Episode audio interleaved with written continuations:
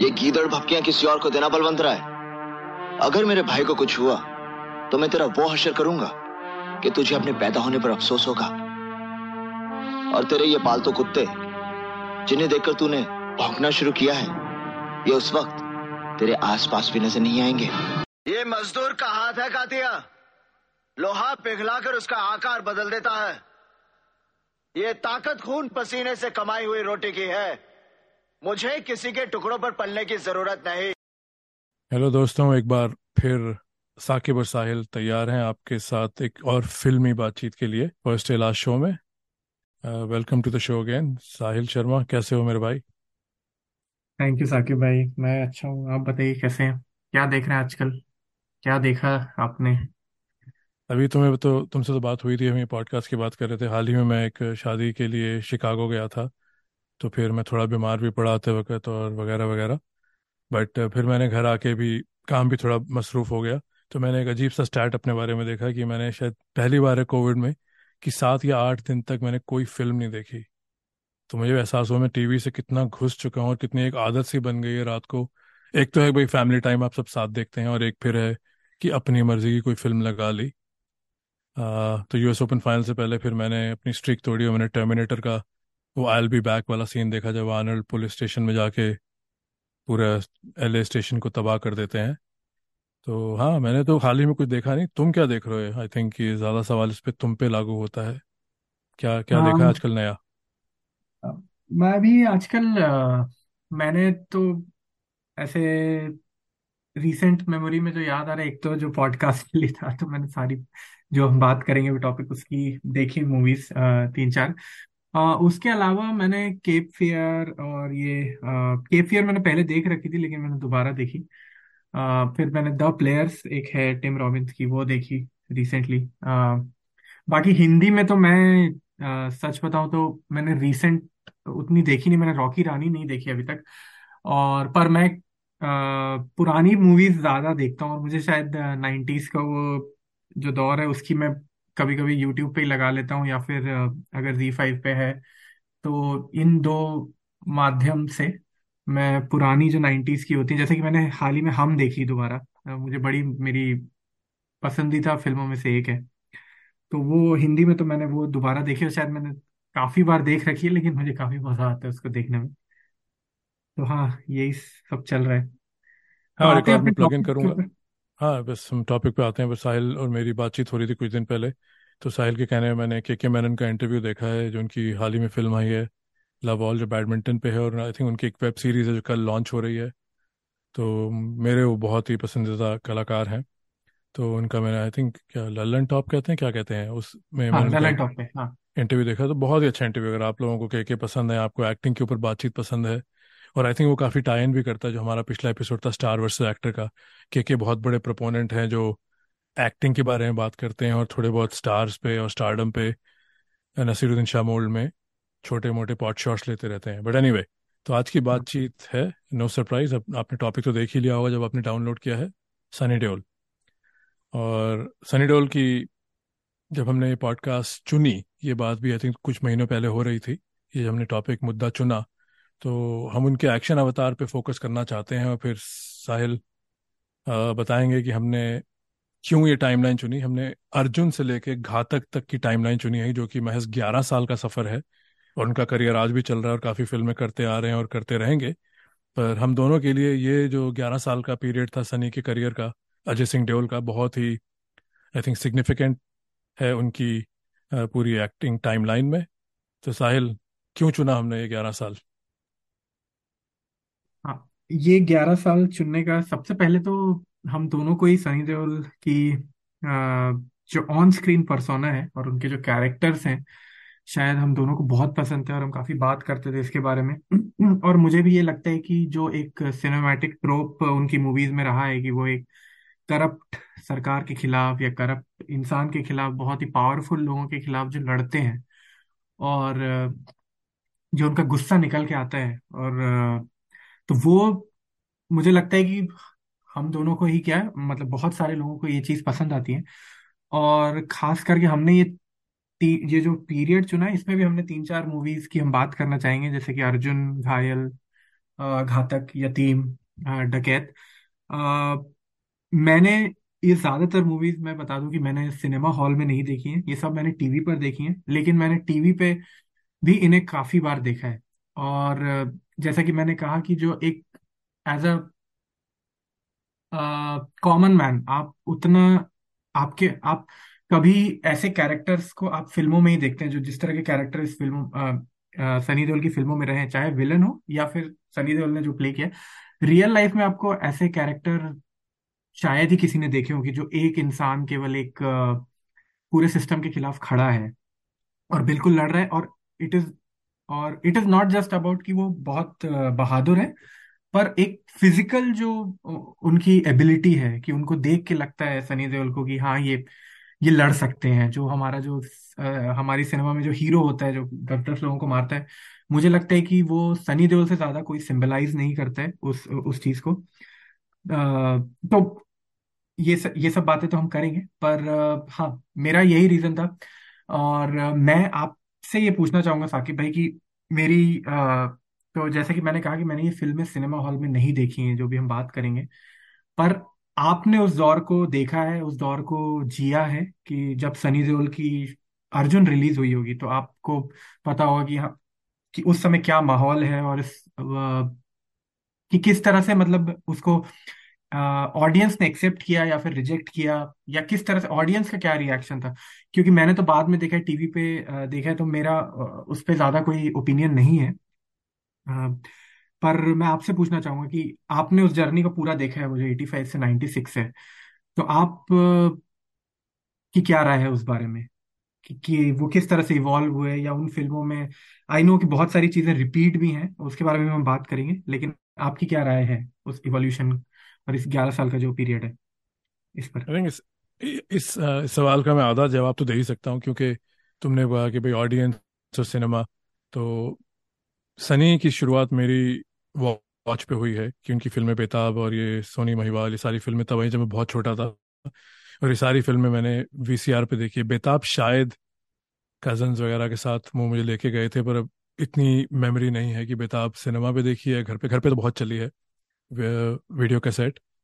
तो मैं ये कहूँगा कि घायल के बाद जब मैं आई थिंक घायल के टाइम में चौदह बरस का था तो घायल मैंने मेरी शायद फेवरेट फ़िल्मों में से एक है जो मैं कभी सिनेमा पे नहीं देख पाया क्योंकि प्लान बना अ, किसी के साथ जो मेरे यू you नो know, एक बड़े भाई की तरह थे तो फिर हम देख नहीं पाए क्योंकि वो अलीगढ़ यूनिवर्सिटी में थे और दिल्ली उनका आना कम होता था। बट मैंने नरसिम्हा दामिनी क्षत्रिय ये मेरे टीनेजर्स ये तो सनी एक रीज़न थे सिनेमा पे जाने का और बिल्कुल ही जो आज मास अपील कही जाती है इन फ़िल्मों में दिखता था कि दर्शकों की तालियाँ और कैसी एक एक इनका स्टाइल था एक इनका परसोना जो ही मैन परसोना इनके पिता का था धर्मेंद्र का इन्होंने उसको ज़्यादा फ़िज़िकल बना दिया था। बट हाँ मेरा सबसे बड़ा गिला है कि दो तीन फ़िल्में जो मैंने आज तक अपनी लाइफ में कभी हॉल पे नहीं देखी अ, अर्जुन और आनल्ड की टर्मिनेटर ये दोनों फ़िल्में आई थिंक चौरासी पिचासी के दौर की हैं। तो कभी मौका मिला तो मैं और दीवार। तो ये तीन चार फ़िल्में हैं जो मैं सिनेमा पे देखना चाहूँगा। और हमारे यहाँ हिंदी फ़िल्मों की री रिलीज़ तो आई थिंक अमेरिका में तो बहुत कम होती है। बट uh, कोई करता है तो, तो मैं ज़रूर रिक्वेस्ट करूँगा ये फ़िल्में चलाई जाएँ। और दू, दूसरा मैं ये कहूँगा कि आई थिंक तुम तुम्हारी बात से मैं सहमत भी हूँ पर मैं उसको थोड़ा एक्सप्लोर करना चाहूँगा कि सनी का जो एंट्री थी, हम जैसे लोगों के जो बच्चे एटीज़ में बड़े हो रहे थे और फ़िल्में, मैंने पहले भी कहा कि फ़िल्में बहुत बड़ा हमारा माध्यम था एंटरटेनमेंट का। तो उसमें सनी जो कर रहे थे, खासतौर पे जब उन्होंने अर्जुन में जो उनकी छवि दिखी है, जावेद अख्तर ने वो स्टोरी लिखी है और राहुल रवेल का तो उनकी दूसरी कोलैबोरेशन थी। तो ऐसा हीरो एक छोटे साकिब ने, मैं उस वक्त क्या नौ साल का था, मैंने नहीं देखा था ऐसा हीरो अब दूसरी बात यह कि भी मैंने कितना देखा था ऑफ़ कोर्स मैंने सिर्फ़ बच्चन या थोड़ा बहुत जितेंद्र या एक आधा राजेश खन्ना की जो भी फ़िल्में टीवी पे आती होंगी धर्मेंद्र में। देखी तो थी बट मुझे इतना इल्म नहीं था मारधाड़ पसंद थी। पर सनी की जो अर्जुन थी उस पर वो मेरी आ, फ़िल्म जर्नी में एक बहुत बड़ा पिलर है एक बहुत बड़ा मकाम है कि जहाँ से एक नौ साल के व्यूअर को भी लगा यार ऐसी चीज़ तो आज तक देखी नहीं है। अब दूसरा जो अंग्रेज़ी में कहते हैं हैज़ दैट एज वेल मैंने अर्जुन हाल ही में देखी थी जब यूट्यूब पे किसी ने उसका वीडियो थोड़ी देर के लिए अवेलेबल हुआ था और फिर गायब हो गया है। तो आज भी अर्जुन काफ़ी चेक पॉइंट्स जो पसंद थे मुझे, वो हिट करती है। ऑफ़ कोर्स कोई भी चीज़ आप अड़तीस साल बाद देखें तो कुछ खामियाँ तो आप निकाल सकते हैं। तो तुम्हारी अर्जुन के बारे में क्या रहा है? क्योंकि मुझे अर्जुन के बारे में बहुत कुछ कहना है इस पॉडकास्ट में। मैं तुम्हें एक मिनट की फ्लोर दूँगा और अगर तुम्हें अर्जुन की क्या मेमोरी है? हाँ मैंने टीवी पर ही देखी है अर्जुन और मुझे पसंद है वो फ़िल्म और मुझे एक मेरा जो उसमें एक फेवरेट डायलॉग है वो शफी इनामदार और सनी देओल के बीच बातचीत हो रही है और सनी उसके पास जाते हैं और उसको कहते हैं कि अ, तो शफी इनामदार उनको वो कहते हैं उससे कि तुम अ, ये मेरी मदद करो वो फाइल्स वो जो करप्शन वाली फाइल्स हैं वो लाने में। तो वो कहता है कि तुम्हें ऐसा क्यों अ, तुम तुम अ, तुम्हें ऐसा क्यों लग रहा है कि मैं ऐसी अ, मैं ये कर दूँगा? तो वो फिर वो कहते हैं कि एक मुझे आप में एक ऐसा इंसान दिख रहा है जिसकी उम्मीद अभी मरी नहीं है। अ, अ, जो शफी नामदार उसको कहते हैं सनी देओल को। और फिर वो बातचीत करते हैं और फिर वो शफी नामदार अपने बारे में बताता है कि मैं मैं मैं करप्ट हूँ लेकिन मैं उतना करप्ट नहीं हूँ जितना कि प्रेम चोपड़ा का कैरेक्टर है। अ, तो बोले कि मैं बिल्कुल तुम्हारी मदद कर दूँगा। और फिर वो उससे कहते हैं कि अगर मैं तुम्हारी मदद ना करूँ और मैंने तो तो फिर सनी देओल को बहुत ही एक अच्छी पंच लाइन दी गई और वो कहते हैं कि जो वो जैसे उन्होंने कहा था कि एक ऐसा इंसान देख रहा हूँ जिसकी उम्मीद नहीं मरी है तो वो कहते हैं कि मुझे एक ऐसा इंसान दिख रहा है जिसका जमीर अभी तक नहीं मरा और मुझे वो डायलॉग बड़ा अच्छा लगता था दोनों के बीच की जो बातचीत हुई है। अ, मतलब एक ग्रे कैरेक्टर है शफी नामदार अगेन काफ़ी छोटा ही रोल है उसमें उनका लेकिन बड़ा अ, मतलब जिस तरह से जावेद अख्तर ने लिखा है वो चीज़ बड़ी आई थिंक वो कैरेक्टर आपके साथ हमेशा रहता है कि इवन दो ही करप्ट गाय वो करप्ट लोगों के साथ रहता है। अ, पर उसका जो वो दिखाया गया है कि एक जो जमीर वाली बात है कि वो उसका भी अ, जब उसको थोड़ा सा रास्ता दिखाया जाता है तो he gets on the right track बाकी अर्जुन के बारे में मैं कहूँगा कि बहुत सारी चीज़ें हैं कि उस उस दौर का जो like I think mostly about unemployment था जो उसके दोस्त है सत्यजीत पुरी और देवेंद्र बुंदेला सॉरी नॉट देवेंद्र बुंदेला तो क्रिकेटर है राजा बुंदेला हाँ उनके जो उनके बारे में जो उन उनकी वो गाना तो मुझे बहुत पसंद है। आज भी मैं शायद हफ़्ते में एक बार तो सुन ही लेता हूँ वो ममैया केरो मम्मा। बाकी मुझे एक चीज़ उसमें ये लगती है कि अ, थोड़ी सी लंबी लगती है मुझे फ़िल्म की अ, पर हाँ कुछ कुछ चीज़ें हैं कि जो मेरे लिए काफ़ी रिपीट वैल्यू है। पर जैसा कि आपने कहा कि मेरे को भी का, वो अब उसका कोई प्रिंट मौजूद नहीं है तो मैंने भी रिसेंट मेमोरी में नहीं देखी है। आ, पर आप बताइए कि और मैं आपसे ये जानना चाहूँगा क्योंकि आपने जैसा कहा कि अ, अर्जुन के पहले आपने उस तरह का किरदार नहीं देखा था कि जो एक अनएम्प्लॉयड यूथ है और फिर वो करप्शन के खिलाफ लड़ता है।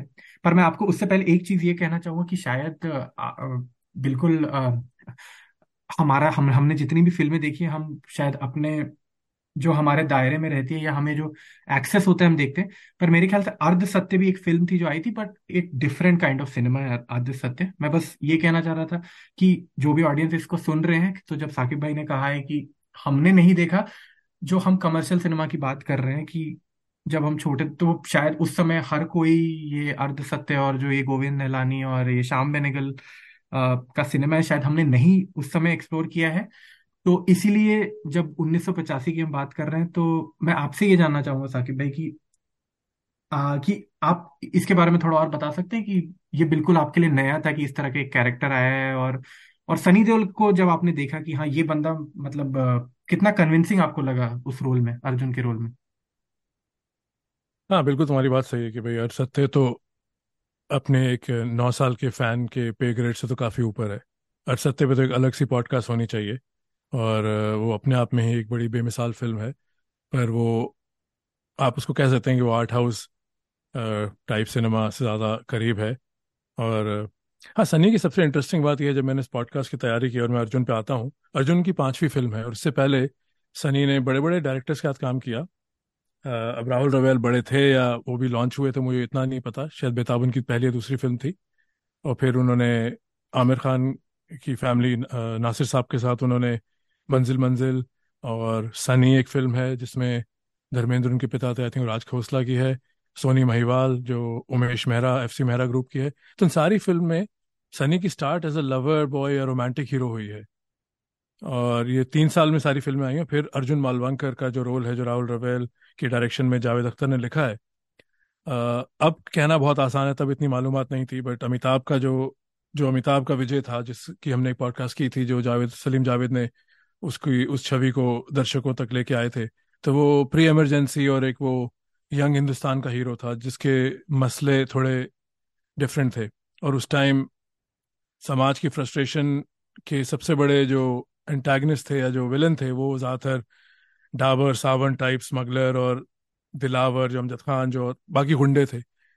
अब हर सत्य को तो मैं टच नहीं करूँगा अभी बट उस वक्त मेरे नज़रिए से ये पहला था कि एक कॉलेज का लड़का है, जिसके पास अमिताभ और वो विजय वाला वही ज्वालामुखी वही फ्रस्ट्रेशन वही गुस्सा है। हर चीज़ की तरफ़ वो नाकाम हो रहे हैं और परेशान है। और यहाँ जो विलन थे, वो सिस्टम के साथ जुड़े हुए पॉलिटिशियन थे। तो अब मैं ये तो नहीं कहूँगा ये पहली फ़िल्म थी, पर ये पहली फ़िल्म थी जो मैंने देखी थी, जहाँ पे अनुपम खेर, प्रेम चोपड़ा, ये पॉलिटिक्स की सत्ता के ऊपर फ़िल्म थी और उसमें कैसे एक कॉलेज के कुछ चंद लड़कों को उन्होंने मसल की तरह यूज़ किया और ये आगे जाने कितने सालों तक ये, और आज भी आई थिंक ये जुड़ी हुई है चीज़। चाहे वो आप ओमकारा में देखें, विवेक ओब्रॉय, ये चीज़, क्योंकि ये समाज का एक हिस्सा है चीज़ गई नहीं है।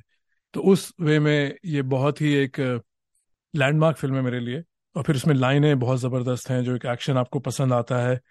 और कैसे ज्वालामुखी फटने वाला है। सनी ने एक फ़िल्म भी की थी, आग का गोला बहुत बेकार फ़िल्म है बट इसमें वो बेसिकली एक आग का गोला बनते जा रहे हैं।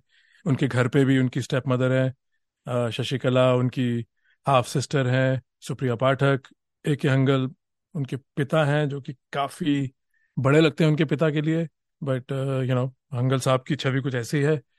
तो हाँ उस उस दौर की आई थिंक ये एक बड़ी मानी हुई फ़िल्म है। और अमिताभ बच्चन के विजय से आई थिंक जावेद अख्तर का एक डिपार्चर था। अमिताभ बच्चन, दीवार, शक्ति त्रिशूल में कभी कॉलेज के नहीं थे। हमें पता था वो यंग है। शक्ति में तो शायद उनको पच्चीस कुछ साल का दिखाया भी गया है, पर कभी उन्हें स्टूडेंट के रोल में नहीं दिखाया गया। तो ये एक नई एनर्जी थी और इसमें एक्शन था काफ़ी। अमिताभ का एक्शन बंदूक से होता है। यहाँ सनी ने आई थिंक काफ़ी लड़ाई और फ़िज़िकल फाइट्स जो आगे जाके घायल, दामिनी और घातक तक काफ़ी इवॉल्व हो गया एक्शन बट ये एक एक नए किस्म का एक्शन था, जो कंपेयर टू धर्मेंद्र, विनोद खन्ना, अमिताभ से हटके था। और ये सारे उस वक्त चार बंदे जो थे वो अमिताभ की पोस्ट जो खाली तो नहीं हुई थी पर ये नई जनरेशन एक उत्तराधिकारी थे जैकी श्रॉफ अनिल कपूर संजय दत्त और सनी देओल। ये एक तरह से अपने एरा के बिग फोर या स्मॉल फोर थे जो उस टाइम आए थे और कुमार गौरव भी इनके कंटेम्प्रेरी हैं पर वो फुल फ्लेजेड लव स्टोरी की उन्होंने। इन बाकी चार एक्टर्स ने काफ़ी ऐसे किरदार किए हैं जिस जो जिसमें अमिताभ की वो जैसे कहते हैं ना बेटॉन पास हुआ वो छवि दिखती है। तो अर्जुन हाँ अर्जुन आई थिंक अपने वे में की बहुत ही मुकम्मल एक लैंडमार्क फ़िल्म है। हम्म। मैं उसको दीवार के लेवल की तो हाँ बोलो। हाँ मैं ये सॉरी सॉरी आपको कट कर रहा हूँ। पर हाँ आई थिंक अर्जुन की एक और चीज़ जो मुझे जैसे कि आप कह रहे थे कि उसकी फैमिली का भी जो दिखाया कि शशिकला और ए के अंगल और उसकी सिस्टर के साथ आई थिंक वो भी एक अच्छे तरीके से एक्सप्लोर किया गया है कि इट्स केवल वो अनएम्प्लॉयड है, लेकिन वो घर में भी काफ़ी चैलेंजेस फेस कर रहा है कि, और उसे ताने मिलते हैं घर पे। और एक तरह से उसके जो फ्रेंड्स का और जो उनका जो सर्कल है, उसको दिखाया है कि मजबूरी दिखाई है कि नौकरी नहीं मिल रही। और मेरे ख्याल से हो सकता है एटीज में जो कि आप शायद उस पर बिल्कुल, आप उस पर और प्रकाश डाल सकते हैं कि एटीज में जो हो रहा था, शायद अनएम्प्लॉयड अनएम्प्लॉयमेंट की काफ़ी प्रॉब्लम रही होगी। तो वो एक तरह से उस चीज़ को भी उजागर किया गया है कि लोग परेशान थे। जो नॉर्मल आदमी है, जो कॉलेज से निकल रहा है डिग्री मिली हुई है, लेकिन थोड़ी बहुत पढ़ाई भी करी है, लेकिन काम नहीं मिल रहा है, या फिर जिसने पढ़ाई नहीं करी, उसे भी काम नहीं मिल रहा है। तो हाँ उस उस वे में और फिर जो मेन विलन है, वो तो पॉलिटिशियंस ही हैं कि उनका जो नेक्सस बना हुआ है जो प्रेम चोपड़ा और अनुपम खेर का, उसके खिलाफ वो फाइनली लड़ते हैं। हाँ जैसे कि हम आगे जाके घायल और घातक की भी जब बात करेंगे तो एक ओल्ड स्कूल सिनेमा का एक फॉर्मूला है राइट जो अभी अर्जुन को आप मेन स्ट्रीम मसाला फ़िल्म कह सकते हैं मुझे टाइटल्स का इतना नहीं पता बट मुझे मसाला थोड़ा एक बड़ा वाइड रेंजिंग वो लगता है टाइटल बट उसमें हम्म। जब आप हम कोई भी फ़िल्म देखते हैं चाहे जिसमें एक किरदार है जो सताया जा रहा है हर तरफ़ से नाकाम किया जा रहा है चाहे वो बदले की फ़िल्म हो चाहे वो सिचुएशनल हो कि भाई उनको एक कॉर्नर में बॉक्स कर दिया है तो वो एक ट्रेजेक्ट्री बड़ी ऑर्गेनिक लगती है मुझे अर्जुन में चाहे जब वो अपने पिता के बॉस को जाके ऑफ़िस में धोते हैं बुरी तरह से या फिर अपनी सिस्टर की शादी जब उनकी हाँ। स्टेप मदर करा रही हैं तो ये सारे चेक बॉक्सेस हाँ। हैं राइट एक तरफ़ तो एक्शन चल रहा है कि भाई जो गोगा कपूर और ये परेश रावल के अड्डे पे जाके वो लड़ाई करते हैं वो तो उनकी एक राइज हो रही है कि भाई अब वो एक नाकाम कॉलेज स्टूडेंट से अब वो एक वो मसल बन चुके हैं एक पॉलिटिशियन के। अभी उन्हें खुद नहीं पता वो मसल बन गए उनकी एक्सप्लॉयटेशन हो रही है। और फिर हाँ। दूसरा वो अपने स्कोर सेटल कर रहे हैं। तो भाई ढाई घंटे की फ़िल्म में जब ये सारी चीज़ें मेरे हिसाब से डायरेक्टर और कहानी बनाने सुनाने वाला ऑर्गेनिकली टाई कर दे तो मुझे लगता है फ़िल्म एक मुकम्मल फ़िल्म है। क्या वो गाना नहीं होना चाहिए था? जो डिम्पल उनके बीच में है हाँ मैं गानों के तो मैं बहुत खिलाफ हूँ गाने होने नहीं चाहिए ज़्यादातर ऐसी फ़िल्मों में। बट मामा या केरो मामा मुझे भी बहुत पसंद था तो वो गाना उनकी इनोसेंस का लास्ट स्टेप है। फिर हाँ उनको बिल्कुल। एक्सप्लॉइट किया जाता है और फिर अर्जुन मालवंकर कुछ और बनते जाते हैं और फिर एंड में वो बहुत ही हाँ। बिट्रे फील करते हैं उनको पता चलता है कि उनको कितना यूज़ किया गया। चोगले के जो अनुपम खेर का किरदार है कितना यूज़ किया गया है। तो डेफिनेटली वो जावेद अख्तर की छवि दिखती है और जावेद अख्तर ने बेताब भी लिखी तो कहीं ना कहीं मैं कोई इंटरव्यू ढूंढना चाहूँगा कि उन्होंने सनी में वो झलक देखी थी ये किरदार लिखने के लिए या वो किरदार किसी और के लिए लिखा गया था मुझे इतनी मालूम नहीं है अर्जुन के बारे में। पर डेफिनेटली आई थिंक ये ये वो फ़िल्में हैं जावेद अख्तर ने सलीम साहब के सेपरेट होने के बाद लिखी हैं। पर इनमें अर्जुन में तो खास तौर पे वो दीवार वाली टेम्पलेट दिखती है पर उसको मॉडिफाई किया गया है एक ज़्यादा ही यंग जनरेशन से बात करने के लिए कंपेयर टू सेवेंटीज एटीज के मुद्दों की बात करने के लिए। पर ये सब बातें मुझे उस टाइम पता नहीं थी ये मैं आज बोल रहा हूँ। उस time Arjun was a flat out action film जिसमें कि हम्म, हम दोस्त यार जो छोटे थे देखते थे और हमें सनी का स्टाइल बहुत पसंद आया था। और इस बात को आगे बढ़ाते हैं मुझे लगता है कि इस ट्रेजेक्ट्री में और सनी के करियर में मुझे लगता है अर्जुन बहुत इंपॉर्टेंट फ़िल्म है पर मुझे लगता है उनकी पीक जो है उनकी हाईलाइट रील घायल है। और इस पे आई। थिंक तुम्हारे भी काफ़ी व्यूज़ हैं तुमने हाल ही में घायल देखी है। तो की जाए घायल पे बात कि अभी हाँ डकैत यतीम के भी कुछ मेंशन करना ज़रूरी है। हाँ आ, मुझे लगता है कि जो आपने ये बात कही कि अर्जुन से वो शुरुआत हुई और डकैत और यतीम में थोड़ा सा उसको और एक्सप्लोर करने की कोशिश करी गई मतलब या तो कह सकते हैं कि उसको रिपीट किया गया किसी दूसरे सिचुएशन में रख कर कि जैसे वहाँ पे वो डाकू बन जाता है यतीम में वो वहाँ पे वो अगेन वहाँ पे भी वो एक तरह का डाकू ही रहता है यतीम में भी। तो दोनों फ़िल्में अगर आज के टाइम आज अगर आप मुझसे पूछेंगे आई डोंट थिंक कि दोनों ही फ़िल्में they stand the test of time पर हाँ अपने ही अ, मुझे लगता है यतीम में कुछ अ, नई चीज़ दिखाने की कोशिश कर रही है कि जैसे कि वो एक ही घर में रहते हैं फरा और सनी देओल और फिर उनके बीच का इक्वेशन जो है वो नॉट जस्ट कि वो एक सिस्टम के खिलाफ लड़ रहा है कि उसके साथ जो नाइंसाफी हुई है अ, या उसको जो परेशान किया जा रहा है पर वो वाला एंगल भी मुझे थोड़ा सा एटलीस्ट जब मैंने देखी थी पिक्चर तो मुझे बड़ा अजीब लगा था और उसमें वो जो उसकी स्टेप मदर के साथ भी उसको दिखाया गया कि वो उसे सिड्यूस कर रही है। वो सब चीज़ें काफ़ी मुझे लगता है कि मैंने तो उस उस दौर में नहीं देखी पर पता नहीं उस समय कितना बवाल मचा होगा कि आपने क्या कि क्या दिखाया जा रहा है।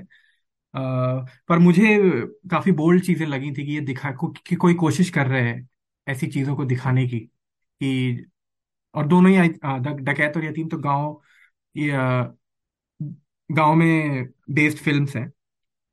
तो आपकी क्या ओपिनियन है डकैत और यतीम के बारे में और फिर हम घायल पे आते हैं? डकैत एक ऐसी फ़िल्म है जो मैंने शायद इंडिया में नहीं देखी थी देखी थी तो कभी पूरी नहीं देखी थी। इसकी तारीफ़ मैंने बहुत सुनी थी। जिन लोगों का मैंने पहले भी मेंशन किया था, मेरे दोस्त अमित और उनके भाई अमन, जो कि मेरे लिए फिल्मी गुरु थे दोनों। तो वो लोग डकैत को काफ़ी हाईली रेट करते थे। और डकैत समहाउ या तो हमारे यहाँ वीडियो का प्रिंट अच्छा नहीं था। डकैत कभी मुझे वो कॉपी मिली नहीं। और कभी ऐसा मेरे ख्याल मैंने यूएस में आके देखी है और अभी कोविड में देखी थी डकैत। और यतीम मैंने इस पॉडकास्ट के लिए कुछ महीने पहले देखी थी। तो जितना मैंने सिंह ओम अमरीश पुरी का कैरेक्टर मुझे बचपन में लगा था क्योंकि यतीम तो मैंने एटी नाइन नाइनटी में ही देखी थी आई थिंक जब हाँ। फ़िल्म आई थी। तो डेफिनेटली मैं वो कहूँगा कंपेयर टू अर्जुन और Ghayal Yateem has not age well but तुम्हारी वाली बात सही है कि वो जो प्रतिभा सिन्हा जो उनकी स्टेप मदर बनी है कुलभूषण खरबंदा कैरेक्टर डैनी वो बड़े आई थिंक अगेन फिर वही जर्नी की बात है। 89 या 90 तक मैंने ऐसे कैरेक्टर नहीं देखे थे। तो वो बहुत ही हिला देने वाले हिला देने वाले कैरेक्टर हैं कि और अगेन पता नहीं बारह तेरह साल की उम्र ऐसी फ़िल्म आपको देखनी भी चाहिए कि नहीं? पर वो बात बिल्कुल ही आदमी हिल जाता है देख के या कोई लड़का हिल जाता है कि भाई जो तुमने कहा प्रतिभा सिन्हा ये उनका नाम रहे नहीं सुजाता मेहता हाँ। सॉरी प्रतिभा सिन्हा नहीं। ये बहुत बड़ी गलती है। सुजाता मेहता का जो कैरेक्टर है जिनकी स्टेप मॉम बनी है वो उन्हें हम्म सीड्यूस करी और ये चीज़ बिल्कुल एक छाप छोड़ देती है वाह ऐसी चीज़ तो बिल्कुल it came from the left field कभी ऐसा देखा नहीं ना ऐसा सुना। बट जब आप बड़े होते हैं फिर आपको ये चीज़ों की सेंस बनती है। तो उस वे में आई थिंक जेपी दत्ता जो राजस्थान और डेजर्ट से जुड़ी हुई कहानियाँ काफ़ी अच्छे तरीके से बताते हैं। तो आई हम्म, थिंक यतीम उस वे में काफ़ी अर्नेस्ट अटेम्प्ट है। इन सारी हाँ। फ़िल्मों में भाई हम तो नहीं जानते कि यू नो एडिटिंग क्या चीज़ है बट हाँ एज अ फ़ैन हम इन फ़िल्मों को काफ़ी एडिट कर सकते हैं और और क्रिस्प बना सकते हैं। हमें लगता है ये सीन नहीं होना चाहिए था वो सीन नहीं होना चाहिए था। तो मैं हम्म, यतीम को डकैत से ऊपर मानता हूँ। डकैत जबकि मैंने मैंने अभी बोला कोविड में ही देखी थी। डकैत भी सॉलिड फ़िल्म है सिमिलर टाइम लाइन्स हैं सॉरी सिमिलर स्टोरी लाइन्स हैं कि कैसे हम्म, उन्हें अपनी अपनी फाइट लड़ने के लिए। डकैत में तो वो फुल डकैत बन जाते हैं बट यतीम में वो आई थिंक वो थोड़ा बहुत सपोर्ट लेते हैं पर कभी अमरीश पुरी का गिरोह जो बीहड़ में छुपा हुआ है वो ज्वाइन नहीं करते। और हम्म, उनका जो मेन एंटेगनिस्ट है वो डैनी का कैरेक्टर है। गिरधर जो गिरधर है क्या नाम है उनका? बट वो एक पुलिस वाले हैं। हाँ तो हाँ हाँ। आई थिंक ये दो डैनी ने काफ़ी अच्छी एक्टिंग करी उसमें। हाँ डैनी डैनी में तो भी शायद बोलो। हाँ कैसे सॉरी मैं आपको इंटरप्ट किया सॉरी नहीं बोलिए मुझे तो डैनी बहुत इंप्रेसिव लगे हैं शुरू से तो मेरे फादर के हाँ भी डैनी बहुत फेवरेट थे उन्होंने डैनी का इंटरव्यू भी किया है शायद ऑल इंडिया रेडियो में। ओह। और उन्होंने यही कहा था कि डैनी बहुत ही नाइस हैंडसम और कैरिज्मेटिक कैरेक्टर है पर हाँ। उनको फ़िल्मों में हमेशा ऐसे भयानक रेपिस्ट या उनको ऐसा हाँ हाँ दिखाते हैं मुँह काला हुआ हुआ है या डार्क हुआ हुआ है बड़ी बड़ी मूछें तो उनके रोल ऐसे ही मिले हैं।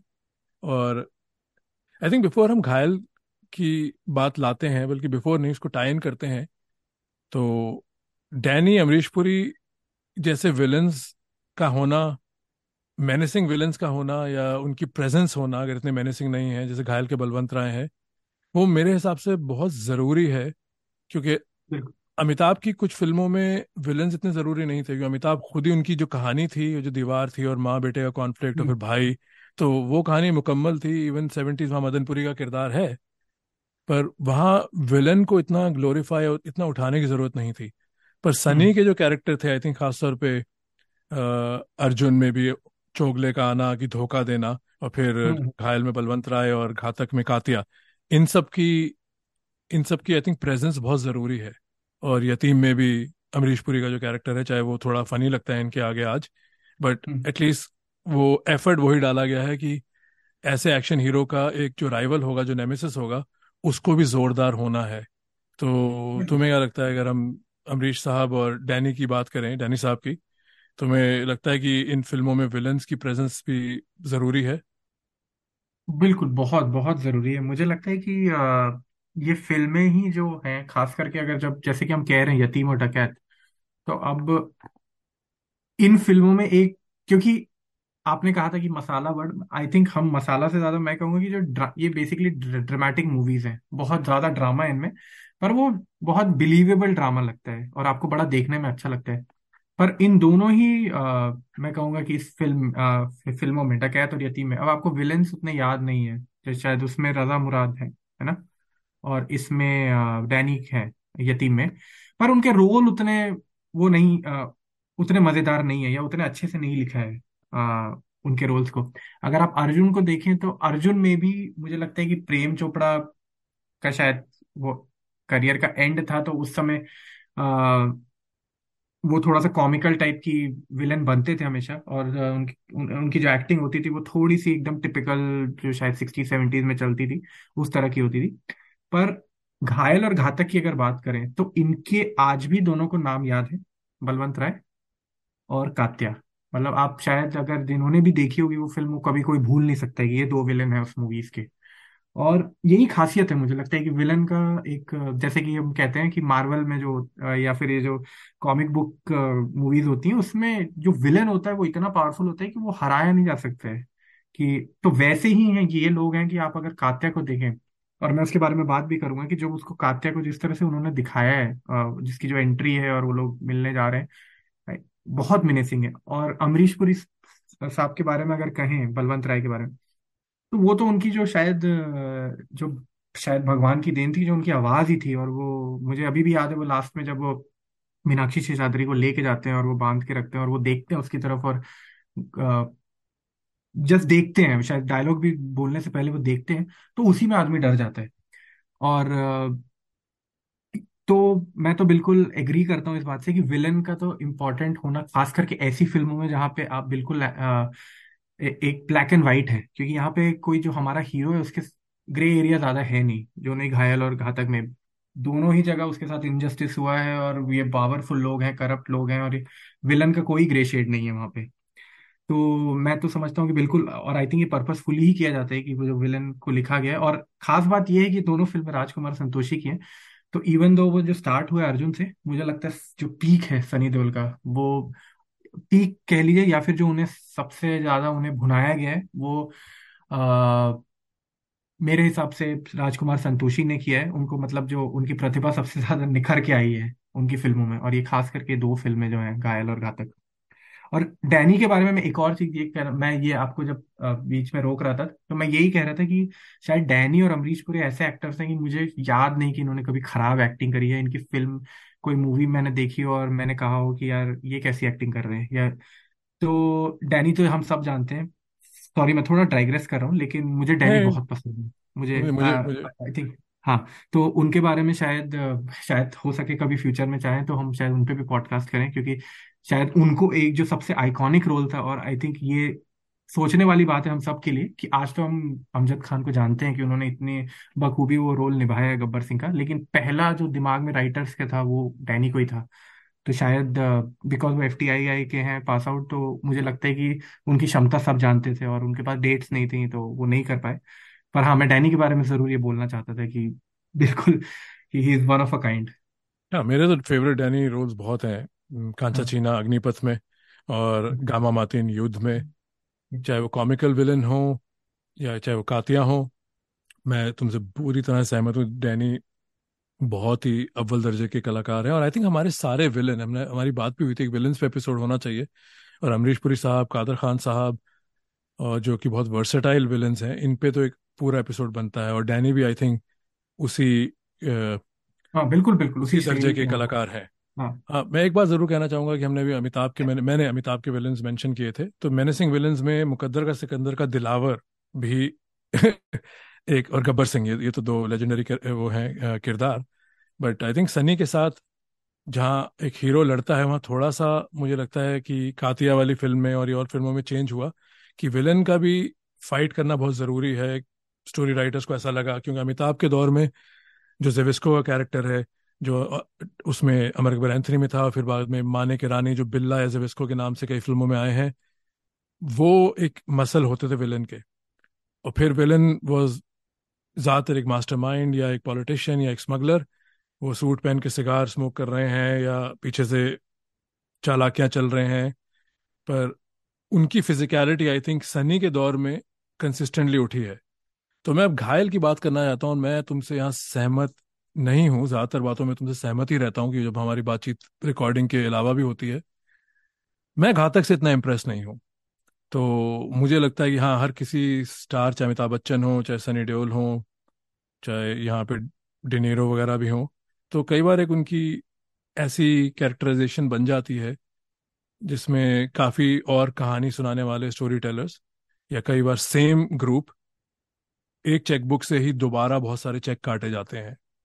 ये लोग काम तो अच्छा करते ही हैं, पर, और शायद ये थोड़ा जनरेशनल भी है, क्योंकि मैं थोड़ा, जैसे मैंने पहले कहा था, तुमसे पुराना हूँ एक डेकेड तो घायल और घातक मैंने हाल ही में दोनों देखी हैं तो मेरा आज भी यही ओपिनियन है कि जो यंग जनरेशन है, जो तुम्हारी जनरेशन के लोग हैं, और शायद मैं गलत हूँ, उनको घातक ज़्यादा पसंद है मुझे घातक में बस ये लगता है कि घायल को बस थोड़ा सा टचअप करके इधर उधर से वही गुस्सा, वही थोड़ी सी फिजिकलिटी शायद ज़्यादा दिखा के एक एक कमज़ोर कहानी को आगे लाया गया है। ये मेरा मानना है। तो तुम्हारा क्या मानना है? और मुझे घायल पे बहुत कुछ कहना है बट मैं तुम्हें एक मौका दूँगा कि मुझे पता है कि तुम क्या कहना चाहते हो, पर सुनने वालों को बताओ कि तुम घातक को ऊपर क्यों मानते हो इतना? हाँ। तो घातक सबसे पहली बात है कि जैसे कि मैं पहले कह रहा था कि जो ड्रामा है घातक का वो मुझे बहुत अच्छा लगता है। अ, क्योंकि दोनों ही फ़िल्में अगर क्योंकि हम कंपेयर कर रहे हैं पर अगर देखा जाए कि घायल और घातक में तो रीवॉचेबिलिटी बहुत ज़्यादा है मेरे लिए घातक की। और जो कैरेक्टर्स भी हैं जो कि घायल जो एक फ़िल्म है वो बलवंत राय और अजय मेहरा की है। पर यहाँ पे अमरीश पुरी का बहुत स्ट्रॉन्ग कैरेक्टर है। आई थिंक वो चीज़ मुझे बहुत अच्छी लगती है कि वो जो फादर और सन की इक्वेशन है और खास करके अमरीश पुरी साहब ने जो वो रोल निभाया है probably one of his best roles कि जो उनके वहाँ पे हॉस्पिटल लेके जाने के सीन्स हैं या फिर जब अ, उन्हें रियलाइज़ होता है कि वो मरने वाले हैं और वो जो सीन है सनी देओल और अमरीश पुरी का मुझे लगता है वो बहुत इम्पैक्टफुल है वो सीन्स और उसके अलावा मैं एक और चीज़ कहूँगा कि जो अ, एक और चीज़ बहुत अच्छी लगती है घातक की वो ये है कि उसमें सेवल जैसे कि घायल में ये है कि वो उसके साथ इनजस्टिस हुआ है वो लड़ रहा है उस चीज़ के लिए और फिर वो जा रहे हैं। और फिर वो बलवंत राय से उसको बदला लेना है। पर यहाँ पे जो मेरे हिसाब से जो एक डिफरेंट एंगल है और जो अगेन सेम मैं वहाँ पे आपसे सहमत हूँ कि वो बिल्कुल घायल से ही निकली है घातक। लेकिन यहाँ पे उन्होंने ये भी दिखाया कि अगर कोई ऐसा पावरफुल आदमी है कि जो परेशान कर रहे हैं तो उसके खिलाफ आपको कैसे सबको लड़ना पड़ेगा? तो वो चीज़ मेरे ख्याल से सनी देओल वहाँ पे, जो सनी देओल का कैरेक्टर है काशी का वो यही चीज़ दिखा रहा है और एंड में भी वही चीज़ दिखाई जाती है कि वो बच्चा भी आके उसको मार रहा है। और वो जो वो दुकानदार है जिनके साथ इनजस्टिस हुआ है कि उनको लड़ना पड़ेगा या उनको भी खड़ा होना पड़ेगा। तो सनी देओल वही चीज़ जो उसका कैरेक्टर है काशी का वो ये चीज़ दिखा रहे है कि इनसे हमें अ, कि वो उनको एम्पावर करने की कोशिश कर रहा है उनको दिखा रहा है कि भाई कि तुम लड़ सकते हो इससे वहाँ पे। घायल में ये चीज़ है कि आई थिंक वो जस्ट दो कैरेक्टर हैं वहाँ पे राज बब्बर का कैरेक्टर थोड़ा सा जैसा कि मैं कहूँ कि उतना एक्सप्लोर नहीं किया गया राइटिंग में अ, कि उसका जो इक्वेशन है वो थोड़ा बहुत दिखाया गया कि he is close to his family और जो उसकी भाभी हैं और भाई हैं। लेकिन वहाँ पे मुझे लगता है वो और अच्छे से आया जो स्पेशली वो अमरीश पुरी और सनी देओल का जो इक्वेशन है। तो इसीलिए और और भी चीज़ें हैं जो मुझे घातक में ज़्यादा अच्छी लगती हैं कंपेयर टू घायल। पर आप बताइए कि आपको घायल क्यों ज़्यादा पसंद है? यार, जब घातक आई थी तब मैं यूनाइटेड स्टेट्स में आ चुका था। तो मैंने घातक अपने दोस्तों यारों के साथ, अगर मैं इंडिया होता तो कॉलेज में होता तो मैं देखता। और उन सबको घातक पसंद आई थी। तो मैंने घातक देखी। मुझे घातक में पॉपकॉर्न मोमेंट जो हाईलाइट मोमेंट्स हैं कि जो नीचे मुकेश ऋषि और उसके भाइयों से लड़ाई है, फिर वो एक सीन बहुत ही मास है जब पुलिस वाले इनको रोक रहे हैं। तो मेरा एक सीधा सा आई थिंक इक्वेशन है? जब कोई अच्छी फ़िल्म चल रही है तो उसमें मोमेंट्स आती हैं। जैसे मैंने तुम्हें पहले ही बताया था, मैं सिनेमा में देख रहा हूँ तो मैं हैवी फ़िल्मों में तो नहीं, पर जैसे कोई फ़िल्म है, जैसे तलाश थी जो इतनी हैवी भी नहीं थी, पर एंटरटेनिंग फ़िल्म थी तो मैं अपनी घड़ी देखने लगता हूँ कि यार ये फ़िल्म खत्म ना हो। तो और कई फ़िल्में इतनी बेकार होती आदमी कहता है खत्म क्यों नहीं हो रही?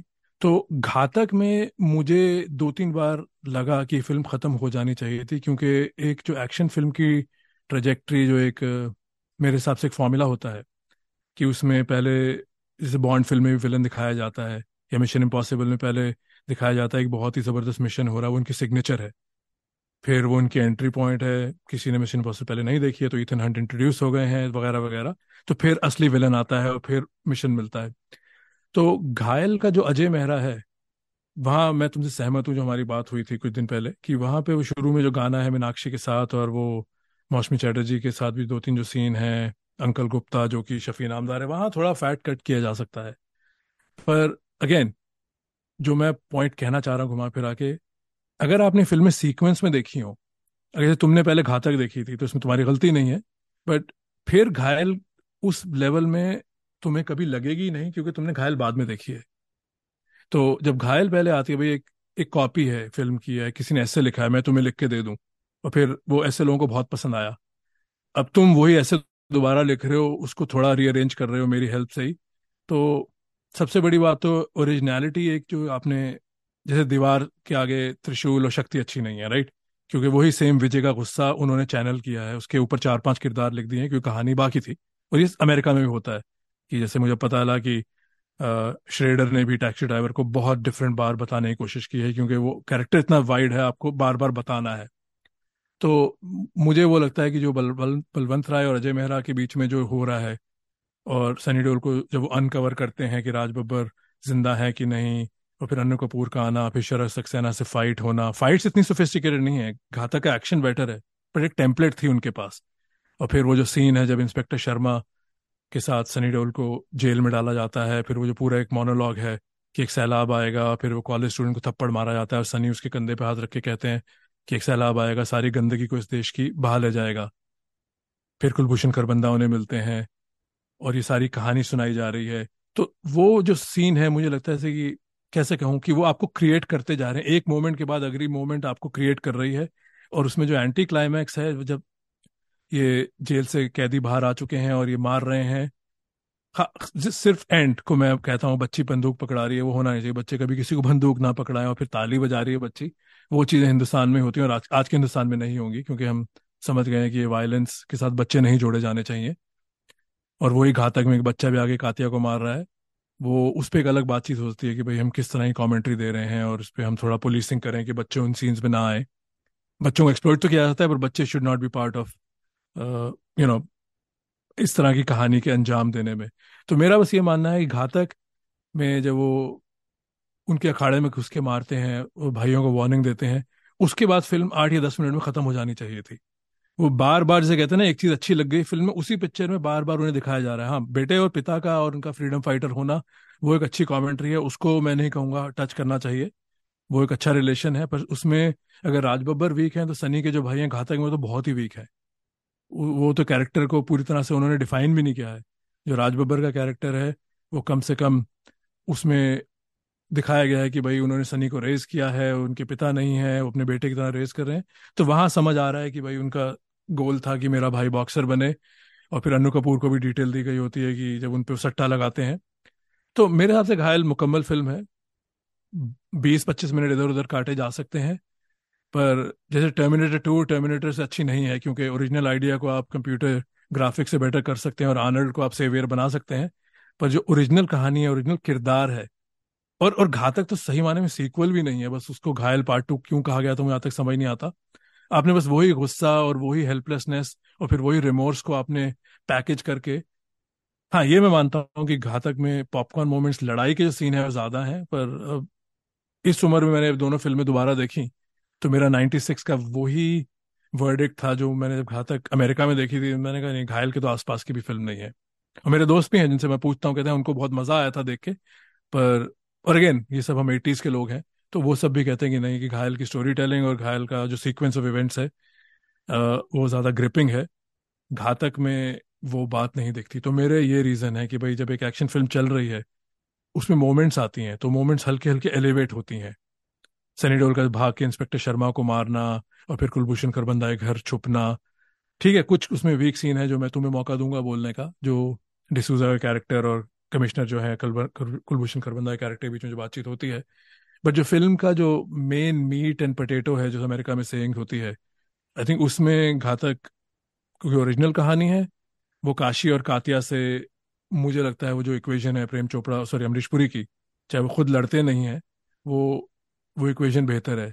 और हाँ वो सीन जो कटेरा उठा देते हैं जब शफी नामदार कैरेक्टर आके उनको कोर्ट में उनके खिलाफ गलत, गवाही देता है फिर जब उससे पहले अमरीश पुरी से मिलने जाते हैं उनको उठा के फेंक देते हैं और कहते हैं वो डायलॉग कि जो तुम्हारे पीछे आदमी आए हैं उन, उनको देख के अपने कुत्तों को देख के तुमने जो भागना शुरू किया है। आई थिंक वो जो सीक्वेंसेस हैं एक एक्शन हीरो की आई थिंक वो सनी की पीक है मेरे हिसाब से। दामिनी नहीं है उस पर भी बात की जाएगी बट इस वक्त मेरा ये मानना है कि ये सेम फ़िल्में हैं और घायल थोड़ी सी बेहतर कहानी है और उसमें जो एक्शन सीक्वेंसेस हैं उनके बाद जैसे कहते हैं ना मीट द मोमेंट है वो। एक मोमेंट के बाद दूसरी मोमेंट आती है और वो बेहतर होती जाती है। घातक में मुझे लगता है कि फाइनल सेमीफाइनल से पहले खेला गया है। अब हाँ मतलब मैं थोड़ा मैं तो डिसएग्री करता हूँ इस बात से क्योंकि मैंने घायल भी अभी रिसेंटली फिर से देखी थी। और मुझे तो ये लगता है कि जो चालीस पैंतालीस मिनट है वो ही मतलब मैं, मैं आपकी बात वो समझ रहा हूँ कि वो ओरिजिनल आइडिया है पर इस पे जैसे कि आपने कहा कि दीवार त्रिशूल और शक्ति की जो बात करी मुझे लगता है वो वहाँ पे थीम्स कॉमन है पर आई थिंक वो बहुत अलग अलग फ़िल्में हैं तीनों और दीवार आई थिंक अपने आप में जिस तरह से लिखी गई है मतलब वो एक मुकम्मल फ़िल्म है। उसमें मतलब आप कोई कमी नहीं निकाल सकते दीवार की स्क्रिप्ट में। घायल में मुझे लगता है कि शुरू के चालीस पैंतालीस मिनट अगर आज आप किसी को दिखाएँ अगर आपको हॉल में रिलीज़ होती है तो आई थिंक आपके लिए शुरू के चालीस मिनट बैठना बहुत मुश्किल है उस फ़िल्म में। uh, क्योंकि मैं एज अ होल फ़िल्म की बात कर रहा हूँ कि उसमें वो जो कॉमेडी सीन्स है उसके एज अ बॉक्सिंग और प्रवीण कुमार आते हैं और फिर बीजू खोटे और फिर वो दो गाने हैं मतलब उसमें दो गाने हैं वो कहानी कहने में कि उसकी फैमिली का वो। मैं उसी चीज़ मुझे लगता है कि वो आपका अटेंशन होल्ड नहीं कर पाती है फ़िल्म फोर्टी फाइव मिनट्स तो आपको वो फोर्टी फाइव मिनट्स वेट करना पड़ेगा कि वो देना पड़ेगा अ, कि भाई की अब कहानी स्टार्ट होगी। और मुझे लगता है वहाँ पे राइटिंग काफ़ी वीक है। और जैसा कि आपने वो बात कही कि वो बार बार वो जो फेस ऑफ़ है अ, मुझे लगता है कि वो राजकुमार संतोषी की राइटिंग का पार्ट है। आई थिंक घायल में भी वो रिपीट होती है चीज़ की जैसे कि मुझे वो चीज़ बड़ी अ, अजीब लगती है कि वो उसको मारने जाते हैं कार में और वो गोली नहीं रहती है उनके रिवॉल्वर में। जो कि आदमी बदला लेने जा रहा है और उसको लाइक like, थोड़ा सा मतलब वहाँ पे मैं as a fan put off हो जाता हूँ कि अगेन शायद मैं हॉल में देखता आपकी बात सही है कि अगर 90 में जब रिलीज़ हुई तो शायद मैंने उतना नोटिस नहीं करता, पर जब हम कंपेयर कर रहे हैं तो मुझे लगता है कि वहाँ पे ये सब, क्योंकि वहाँ पे वो फ़िल्म वहाँ पे भी वो खत्म हो सकती है घायल, कि अगर वो बंदूक में गोली है तो वो मार दे उसको। पर वो चेस करता है, वो उन्हें वो दिखाना है और वो ज़बरदस्ती मुझे लगता है कि वो सीन डाला गया है कि भाई, कि गोली खत्म हो गई। और फिर वो फिर से एक बार फेस ऑफ़ होता है। एक और चीज़ जो मुझे कमज़ोर लगती है, वो है डायलॉग्स जैसा कि आपने कहा तो पॉपकॉर्न मोमेंट्स बट अगेन दोनों ड्रामेटिक फिल्म्स हैं। अगर आप घायल की भी जो बात करें, जो वहाँ पे वो सनी देओल की जो हम कह लें कि यूएसपी है, वो है कि वो जो एक जो उनकी चिल्लाने की क्षमता है, वही चीज़ यूज़ की गई है। दामिनी में भी, घातक में, घायल में, और उसके बाद तो सलाखे जिद्दी, हर मूवी में, जीत में वो शायद वो जो आँख देखते हैं, गुस्सा करते हैं, चिल्लाते हैं, वो चीज़ हमेशा उनकी इनकैश कराने की कोशिश करी गई है। पर घातक में मुझे लगता है उन्हें बेटर डायलॉग्स हैं, कि जैसे कि मैं कह रहा था कि वो डायलॉग्स आपको याद रहते हैं। जैसे कि हमें विलन के नाम याद है, वैसे ही घातक के डायलॉग्स हैं और जो वो फेस ऑफ़ है ना? जो विलन और आपके जो हीरो के बीच जो बातचीत हो रही है और वहाँ पे मुझे लगता है आपने वो मेंशन किया, वो जो सीन है कि वो जो अस्थियाँ वो करने जाते हैं और वहाँ पे वो अटैक करते हैं और दोनों पुलिस वाले उन्हें रोक रहे मेरे ख्याल से वो चीज़ वो बिल्कुल एकदम पीक है। हाँ शायद पिक्चर अब वहाँ खत्म कर सकें कि अगर मार दें, पर मैं राजकुमार संतोषी की राइटिंग को अगर अ, के थीम देखूँ तो वो है कि ह्यूमिलिएशन बहुत बड़ा पार्ट होता है। जैसे कि आप कह रहे थे शफी इनामदार का जो कैरेक्टर है वो सिर्फ़ उसकी भाभी और उसको ह्यूमिलेट करने के लिए ही वो आता है वहाँ पे कोर्ट में और वो कहता है कि, कि इसके अपने भाभी के साथ रिलेशन है। सेम चीज़ यहाँ पे उन्होंने करी है शायद ओवर ड्रामेटिक किया यहाँ पे कि भाई उसे वो अमरीश पुरी के कैरेक्टर को कुत्ता बना देता है और वो टॉमी टॉमी करके उसे चिढ़ा रहा है और ह्यूमिलेट कर रहा है सबके सामने। और ये चीज़ मेरे को अ, मैंने खाकी में भी मैं मेंशन करना चाहूँगा क्योंकि राजकुमार संतोषी की बात हो रही है। तो वो जो सीन है अजय देवगन और अमिताभ बच्चन के बीच का जहाँ पे वो थप्पड़ मारते हैं और फिर वो कहता है कि कि अब ये उसके हवलदार से थप्पड़ पड़वाते हैं। तो ये मेरे ख्याल से उनका एक थीम रहता है जो कि वो रिपीट करते हैं राजकुमार संतोषी अलग अलग तरीके से अ, अपनी फ़िल्मों में। पर मैं मानता हूँ कि घातक के डायलॉग्स और इवन अगर मैं कात्य और बलवंत राय को कंपेयर नहीं करना चाहता पर एज अ व्यूअर जैसे कि उनको पियानो बजाते हुए दिखाया जा रहा है बलवंत राय को यहाँ पे मुझे लगता है कि कात्या को देख के ज़्यादा डर लगता है ज़्यादा मिनेसिंग कैरेक्टर है।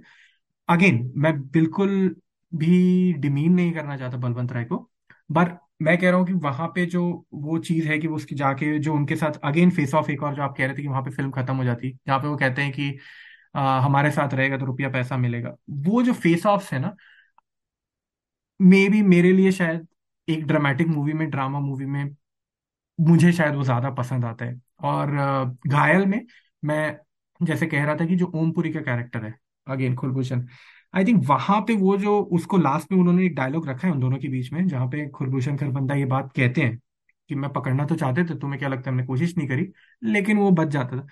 वो मुझे थोड़ा सा वीक लगता है कि लाइक वो उतना कन्विंसिंग नहीं है मेरे लिए। लाइक कि अगर आप इतने दो बड़े एक्टर्स को है तो उनके थोड़े डायलॉग्स वहाँ पे या जो आ, जो भी वो वहाँ पे दिखाना चाह रहे हैं कि वो ओमपुरी का कैरेक्टर वो अब सनी देओल की तरफ़ उसका झुकाव थोड़ा सा हो रहा है। वो मुझे थोड़ा सा लगता है कि एज अ व्यूअर उतना अच्छा नहीं है। पर हाँ वो बात मैं आपकी बिल्कुल मानता हूँ कि अ, जो आपने कहा कि ओरिजिनल आइडिया शायद घायल ही है। पर मैं एक और एग्जांपल देना चाहूँगा कि अगर आप मदर इंडिया की बात करें तो शायद मदर इंडिया एक पहले बन चुकी थी औरत, और, औरत के रूप में। लेकिन जो मदर इंडिया थी, वो आई थिंक अपने आप में वो जो सारी चीज़ें मिल के निकल, बन के आई तो फिर वो मदर इंडिया एक बेटर फ़िल्म थी। इवन दो औरत का ही आइडिया था, वो रीमेक ही थी एक तरह से औरत का। तो यहाँ पे भी मुझे लगता है कि जो घायल है, कि यहाँ पे जो कि वो जो मैं कह रहा था चालीस पैंतालीस मिनट है वो यहाँ पे जो अमरीश पुरी और उनके बीच की इक्वेशन दी गई है वो जो वो ताम्रपत्र ला रहे हैं और वहाँ पे वो अपना जो उनका एक टैक्सी में भी आ रहे हैं तो वो जो कॉमिक एंगल भी अगर है थोड़ा सा तो वो थोड़ा सा बेटर है और घातक में मतलब और घायल में मुझे लगता है एक और चीज़, में लास्ट चीज़ घायल की, मैं डिस नहीं कर रहा हूँ कि घायल मैंने भी बचपन में काफ़ी बार देखी है, लेकिन एक है कि वो जब वो चारों रहते हैं और वो गाना बीच में चालू हो जाता है, वो मुझे बड़ा लाइक अजीब लगता था कि ये चारों बदला लेना चाहते हैं और फिर ये लड़की बीच में नाच रही है और ये क्या कर रहे हैं यहाँ पे हाँ पर उसमें तो मैं ये कहूँगा कि सनी वो गाना एंजॉय नहीं कर रहे हैं। तो वो लोग सनी के साथ आए हैं। आई थिंक हाँ पर मैं गानों को तो मैं खुद डिस्काउंट करता हूँ कि गाने होने नहीं चाहिए। पर जो मितवा का कैरेक्टर और सुदेश बेरी की आई थिंक डेब्यू फ़िल्म थी। अ, हाँ। तो आई थिंक वो चीज़ें तो हिंदी फ़िल्मों का एक हिस्सा हैं और मैं खुद मैं तो प्यार तुम मुझसे करती हो डोंट से नो मैं तो वो गाना भी हटाना चाहता हूँ। बट एक बात अभी बात करते हुए तुम्हारी याद आई कि घायल की जो शुरुआत है वो बहुत इंप्रेसिव है कि सीधा दिखाया कि सनी को सजा हो रही है। ऐसी जब फ़िल्म हो हाँ। तो ऑडियंस आप सिनेमा में घुसते हैं घर पे भी देख रहे हैं किसी के वीसीआर पे उन दिनों तो सब सन्नाटा छाया था क्योंकि वो इट पुल्स यू इन तो वो भी एक बहुत पावरफुल स्टार्ट है कि भाई जो हीरो है वो जेल में कैसे है क्योंकि ये क्या हो गया? तो वो एक बहुत ही आई थिंक पावरफुल स्टोरी है। जो शुरुआत होती है। वहाँ जो तुमने जितने पॉइंट उठाए मैं उनसे आर्ग्यू नहीं करूँगा पर मेरे हिसाब से वो फ़िल्म का मीट एंड पोटेटोज नहीं है फ़िल्म का कोर नहीं है। कोर यही है कि उनका गुस्सा कैसे आ रहा है गुस्से का जो सैलाब आ रहा है। और वो सनी के आइकॉनिक मोमेंट है जो इंस्पेक्टर शर्मा के साथ मैं पहले ही बोल चुका हूँ जो वो हाँ। ताली बजाते हैं और फिर खुद सर हिलाते हैं। आई मीन दैट स्पॉन्टेनियस ये चीज़ अगर डिनीरो कर दे तो वो आइकॉनिक हो जाते या अमिताभ करते क्योंकि सनी उस दर्जे के एक्टर नहीं है पर ये जो सीन है जो गुस्से का है और फिर वो माई फुट के के बैठते हैं और मुझे लगता है वो मोमेंट से पूरी घातक निकली है कि वो जो गुस्सा है ना, वहाँ वो गुस्से की छवि दिखी है। फिर सेम सनी देओल सेम संतोषी साहब बैठ के भाई फ़िल्में तो बनानी है कि एक कहानी को और बिल्कुल और बनाया जा सकता है। मैं नहीं कह रहा कि घातक मज़े की फ़िल्म नहीं है, क्योंकि मुझे भी एक्शन फ़िल्म उस तरह की। मैं घातक बीच में उठते बैठते देख सकता हूँ, पर मुझे जो मैंने अपने जो रीजन दिए, वो लगते हैं कि घातक एक तो बाद में आई है और बस वो बना दी गई फ़िल्म उसी गुस्से के ऊपर लेके क्योंकि जब वो गुस्से को लेके पहली फ़िल्म बनाई गई है that catches you by surprise कि एक आ, एक बंदा है जो गाने वाने गा रहा है पर उसके अंदर ये एक ये वाला ये वाली भावना ये वाला डिमीनर भी बसता है। तो जो काशी है जहाँ उनके पिता की बात से मैं बिल्कुल सहमत हूँ पर मैं I never warm up to Kashi क्योंकि मैंने मेरा मेरा यार वही मानना है जो मैंने सीधी सी मेरी चीज़ है जो मैंने कोई पहले चीज़ देखी भी है। तो फिर बाद में जब मैं चीज़ देखता हूँ उस सीक्वेंस में बहुत ज़रूरी है सीक्वेंस आपने पहले क्या देखा?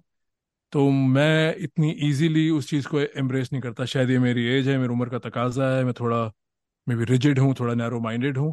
पर एंटरटेनमेंट से मेरा रिश्ता यही है कि जो चीज़ मुझे समझ आ गई, फिर अगर आपने मुझे दोबारा इम्प्रेस करना है तो आपको उस चीज़ को बहुत ज़्यादा आउटडू करना पड़ेगा, क्योंकि फिर मैं गलतियाँ बहुत निकालूँगा। पहले ड्राफ्ट पे तो मैं गलतियाँ इतनी नहीं निकाल सकता, क्योंकि वो एक एक इजाद है। औरत मैंने देखी नहीं है तो मैं उस बारे में तुम्हारा एग्ज़ाम्पल को चैलेंज नहीं कर सकता but I am sure you right Mother India is iconic तो कई बार ये नहीं है कि नकल या इंस्पिरेशन में अकल नहीं होती होती है। बट मेरे हिसाब से घातक में वो ग्राफ बहुत ऊपर नीचे है कि वो मोमेंट्स आती हैं और फिर वो जो अंजाम एंड वाली मोमेंट है कि बस्ती में उसको कुत्ता बना के, ये चीज़ तो मुझे कभी पसंद आई नहीं। यही मेरा इशू प्रकाश झा के साथ भी रहता है कि उनकी फ़िल्मों के फ़र्स्ट हाफ़ वो इतना एलिवेट कर देते हैं एक्सपेक्टेशन चाहे गंगा जल हो। फिर सेकेंड हाफ़ में क्योंकि मुझे फिर क्लाइमैक्स ज़रूर चाहिए, मुझे एंड ज़रूर चाहिए जो फिटिंग हो स्टोरी और उस कहानी को अपने मकाम तक पहुँचाने के लिए। जब वो नहीं मिलता तो फिर मैं थोड़ा वो एक मज़ा किरकिरा रहता है। जैसे इंग्लिश फ़िल्मों में मेरे हिसाब से स्काईफॉल बहुत मुकम्मल एक्शन फ़िल्म है बॉन्ड फ़िल्म क्योंकि उसमें सारी जो कहानी है, उसके उतार चढ़ाव बॉन्ड का गिरना, फिर बॉन्ड का वापस आना, फिर विलन का इंट्रोड्यूस होना बहुत लेट और फिर उनकी हिस्ट्री दिखानी जिस घर में थे वहाँ पे एंड में फ़िल्म क्लाइमैक्स है तो एक चैप्टर क्लोज होता है। तो ऐसी फ़िल्में बहुत कम होती हैं जो पॉपकॉर्न एक्शन फ़िल्म है जिसमें कहानी भी मज़ेदार है और फिर उसमें किरदारों को भी इक्वल वज़न दिया गया है। तो कई जगह ऐसा नहीं होता है। तो आई थिंक हमारा डिसएग्रीमेंट तो सुनने वाले ही बताएँगे। अगर हाँ, तुम्हें कुछ और कहना है तो मैं एक मिनट देता हूँ वरना फिर संतोषी पे बात करके इस पॉडकास्ट को खत्म करते हैं। हाँ नहीं तो इसको उसी बात पे खत्म करते हैं कि जो वो बॉर्डर का सीन है जो जैकी श्रॉफ और सनी देओल जब वो एयरक्राफ्ट में बैठ रहे हैं तो वो कहते हैं कि एयरफोर्स और फिर वो कहते हैं आर्मी तो आई थिंक ये घायल और घातक का भी शायद वही है हाँ कि और आप शायद और शायद हाँ। सुनने वाले मुझे एक अंकल समझ के गए क्या बात कर रहा है भाई घातक बहुत ज़बरदस्त फ़िल्म है और सराखों पे जो सुनेगा और उनका डिसएग्रीमेंट सही है। नहीं नहीं पहली बात तो ये है कि अ, मैं बिल्कुल भी मैं अगर आप कहेंगे कि तो अ, मैं खुद मानता हूँ कि मेरे लिए तो बहुत आइकॉनिक फ़िल्म है घायल भी।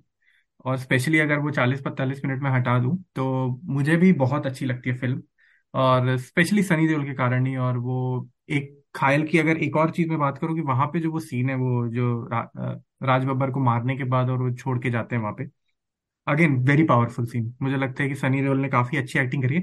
वो सेम सीन वहाँ पे भी है घातक में भी जहाँ पे जब वो फादर उसको पता चलता है कि वो मरने वाले हैं। तो मुझे लगता है दोनों अलग अलग सीन है क्योंकि वहाँ पे वो मरा नहीं है उसे पता चलता है कि मेरा फादर मरने वाला है। And I think that's a very different emotion कि जब आपको पता लगता है। और वहाँ पे वो मर गया है and he was in a different hope कि शायद uh, उसको वो चीज़ वो उसके हाथ में है वो लाश।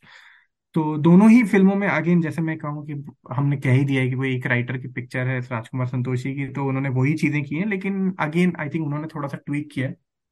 तो इसको बॉर्डर की तरह ही शायद वैसे ही आर्मी और एयरफोर्स की तरह घायल घातक आप घायल और मैं घातक हाँ करके बिल्कुल सही है। हाँ पर मैं इतना कहूँगा मेरे लिए घातक आइकॉनिक नहीं है पॉपकॉर्न फ़िल्म है। चले बात करते हैं राजकुमार संतोषी की और तुमने जो मुझसे पहले एक सवाल पूछा था उसका जवाब देके मैं तुम्हें फ्लोर देता हूँ। कि एक ऐसी फ़िल्म और है जैसे नरसिम्हा है राइट वो मैंने हाँ। सिनेमा पे देखी थी। और मुझे तब सनी बहुत पसंद थे। तो आज वो फ़िल्म मुझे काफ़ी वीक लगती है। उसमें पॉपकॉर्न वैल्यू है पर वो घातक से भी शायद कमज़ोर फ़िल्म है। बट उसमें सनी का शुरू के बीस पच्चीस मिनट है जब नरसिम्हा को इंट्रोड्यूस किया गया है वो एक एक मास अपील वैल्यू थी एटलीस्ट मेरे लिए। कि वो सीन मैं बार बार देख सकता है जब नरसिम्हा सो रहा है फिर नरसिम्हा को पहलवान उठा के ले जा रहे हैं और वो जो उनकी लाइनें हैं, वो उस वक्त एक चौदह साल, पंद्रह साल के लड़के के लिए वो काफ़ी इम्प्रेसिव था वो। और क्षत्रिय में वो गुस्सा फिर देखा गया है। बट सेंटर पीस इस कॉन्वर्सेशन के बीच में यही है कि राज, राजकुमार संतोषी ने घायल और घातक बनाने में छः साल का गैप है और उसके बीच में तीन साल में दामिनी आती है। जहाँ पे एक एक एक हीरोइन ओरिएंटेड फ़िल्म है और उसमें ऋषि कपूर को यू नो ऋषि कपूर के साथ वही हुआ है जो सनी देओल के साथ डर में हुआ है कि these guys didn't get the memo कि वो हीरो नहीं है उस फ़िल्म के। तो अरेंड में सनी आके सारी एक्कोलेट्स ले जाते हैं। पर तो हाँ आप अपनी बात कंप्लीट करिए फिर मैं आ, नहीं नहीं मैं तुम्हें दे रहा था कि दामिनी की बारे में हम कहाँ से बातचीत शुरू करें? कि तुम्हें दामिनी सनी के ग्राफ में कहाँ लगती है? तुम्हें कहाँ उसके हाई पॉइंट्स लगते हैं? जैसे तारीख पे तारीख और जो पीछे तलवार या चाबुक की आवाज़ आ रही है मुझे बहुत ही वीक सीन लगता है। Up till that point Sunny का काम और सनी को जो लाइनें दी गई हैं बहुत अच्छी हैं। बट उसमें अमरीश पुरी का किरदार जो चड्डा है, उसका थोड़ा कॉमिकल होना मुझे दामिनी को थोड़ा कमज़ोर बना देता है। दामिनी ओवरऑल तो एक अच्छी वॉच है आज भी कि उसमें गलतियाँ निकालूँगा, नहीं मैं इतनी, क्योंकि मैंने काफ़ी बार देखी है और इस पॉडकास्ट के लिए हाल ही में देखी थी। पर इस पॉडकास्ट के लिए जब मैंने दोबारा देखी तो मुझे लगा अमरीश पुरी का जो कैरेक्टर है, वो काफ़ी कॉमिकल है और मुझे मज़ा नहीं आया, वो क्लैश ऑफ़ द टाइटन्स नहीं है। क्योंकि उनको कई बार जैसे टेरेंटिनो ने भी कहा था अपनी किताब में कई बार किसी को आप गिरा देते हैं दूसरे को उठाने के लिए। आई डोंट नो वो कॉन्शियस मूव थी सनी को ज़्यादा इंप्रेसिव दिखाने के लिए जब गोविंद वापस आ रहा है कि चड्डा का किरदार है वो मैने सिंह कहीं से नहीं है। अमरीश पुरी ने जो मेरी जंग में ठकराल का कैरेक्टर किया था वो मैने सिंह है कि वो रूथलेस वकील है। चड्डा है रूथलेस एक्शंस में पर डिमीनर में एक वो चुनिया वाला जो है वो एक ज़बरदस्ती का कॉमिकल एंगल है जिसपे हँसी तो बिल्कुल नहीं आती पर मेरे हिसाब से वो मैंने सिंह भी कम हो जाते हैं। क्या कहना चाहते हो? आ, मुझे तो दामिनी काफ़ी पसंद है और पहले मैं वो ऋषि कपूर वाली बात कहूँ कि ऋषि कपूर मुझे लगता है ऋषि कपूर ने भी बहुत अच्छा काम किया है उसमें दामिनी में कि बिल्कुल जो स्पेशली जो उनकी ज़रूरत है वो जो आई थिंक सेकेंड हाफ़ में तो वो कोर्ट रूम ड्रामा ही बन जाती है पूरी फ़िल्म आ, तो मुझे तो आई नो सबको सनी देओल और अमरीश पुरी ही याद है। मीनाक्षी शेषात्री ने भी बहुत अच्छी एक्टिंग की है। लेकिन जो सनी जो ऋषि कपूर की अगेन जो एक्टिंग है, वो मुझे बहुत प्रभावित करती है दामिनी में। खास करके वो जो लास्ट के सीन्स है, उनके जो वो सनी देओल को टोकते हैं जब वो कहते हैं कि तुम क्या बोल रहे क्या बोलते जा रहे हो? और फिर लास्ट में भी जो उनका मोनोलॉग है, एक तो मैं ये कहना चाहूँगा कि ऋषि कपूर तो अगेन मैं उनको बहुत ही हाईली रेट करता हूँ और मुझे लगता है कि बहुत ही कम फ़िल्म है जहाँ पे ऋषि कपूर ने भी खराब एक्टिंग की होगी। ऐसी शायद गिनी चुनी फ़िल्में होंगी कि उनकी एक्टिंग हमेशा टू द पॉइंट रहती थी जो भी किरदार वो निभाए। मैं इसमें एक मैं बात कहना चाहूँगा जस्ट टू क्लैरिफाई मुझे भी ऋषि कपूर बहुत पसंद है और आई थिंक वो बहुत ही बेहतरीन अदाकार हैं पर यहाँ मुझे लगता है कि जो नेचुरल ट्रेजेक्ट्री उनके कैरेक्टर की ये नहीं कि वीक है क्योंकि गलती करना और पहले अपने खानदान का साथ देना हेल्पलेसनेस में और फिर वापस आना, वो जो इनमें मोनोलॉग है आई थिंक वो मोनोलॉग तो डाला गया है, वरना उनके पास उस फ़िल्म में कुछ था ही नहीं। क्योंकि हमारे यहाँ जो हीरो कल्चर है और जो सही और गलत का है और फ़िल्मों में, फ़िल्में बनती है मास ऑडियंस के लिए तो दामिनी कोई आर्ट हाउस फ़िल्म तो थी नहीं कि अरसत्ते की तरह जहाँ पे क्रिटिकल एक्कोलेट्स मिल जाएँ और बाद में यू नो शायद यू नो एक दो करोड़ लोगों ने ही देखी हो उस टाइम तो उस हिसाब से मुझे लगता है कि जैसे डर में, क्योंकि ऋषि कपूर भी थोड़ा बहुत डिसअपॉइंट हुए थे इससे और जैसे डर में सनी देओल डिसअपॉइंट हुए थे कि वो एक एंटी हीरो की फ़िल्म है या कहानी है जहाँ पे हम्म हम्म हम्म। यू नो प्यार को डर के नज़रिए से दिखाया गया है एक जुनून से। तो मेरा सिर्फ़ ये कमेंट्री दोनों फ़िल्में 93 में आई थी और दोनों और सनी के लिए यूनिक बात थी कि एक फ़िल्म में उन्होंने ही स्टोल द थंडर और एक फ़िल्म में thunder was stolen from him तो मेरा सिर्फ़ ये मानना था ऋषि का काम खराब नहीं था पर आई थिंक वो जो एक एक हीरो की इमेज एक छवि होती है जो एक डेफिनेशन है परिभाषा है उसके हिसाब से मुझे लगता है कि ऋषि को बाद में लगा वो शॉर्ट चेंज हुए हैं। उन, उनके साथ गाने वगैरह ज़रूर हुए हैं पर सारी फ़िल्म मीनाक्षी की थी और एंड में सनी ने मीनाक्षी के साथ सेकंड हाफ़ शेयर किया है। अब हाँ आई थिंक ये तो आप कह सकते हैं पर अगर आप फ़िल्म का नाम ही देखें तो वो दामिनी है तो आई थिंक वो always the film was going to be about the female lead और उसके बाद मैं मुझे ऐसा लगता है कि जो अगेन जो लिखने वाले जब इन्होंने लिखी होगी फ़िल्म तो जो सनी देओल का कैरेक्टर है आई डोंट नो कैसा एनविजन किया होगा, पर इसीलिए मैं तो काफ़ी हाईली रेट करता हूँ दामिनी को, क्योंकि वो सेकंड हाफ़ में जो आते हैं सनी देओल, वो एलिवेट कर देते हैं फ़िल्म कि वहाँ पे आने के बाद, सनी देओल के बाद वो फ़िल्म की एक जो, कह लीजिए पेस है, या फिर जो आपका इंटरेस्ट लेवल है, वो काफ़ी बढ़ जाता है उस कैरेक्टर के साथ गोविंद के साथ. इवन जो उनका जो उनका एंट्री सीन है वो मुझे बहुत अच्छा लगता है कि वो जिस तरह से वो सिगरेट पी रहे हैं और फिर वो एक घूंसा मारते हैं और फिर वैसे वो उस ब्लड पोंछते हैं उसके शर्ट जाके।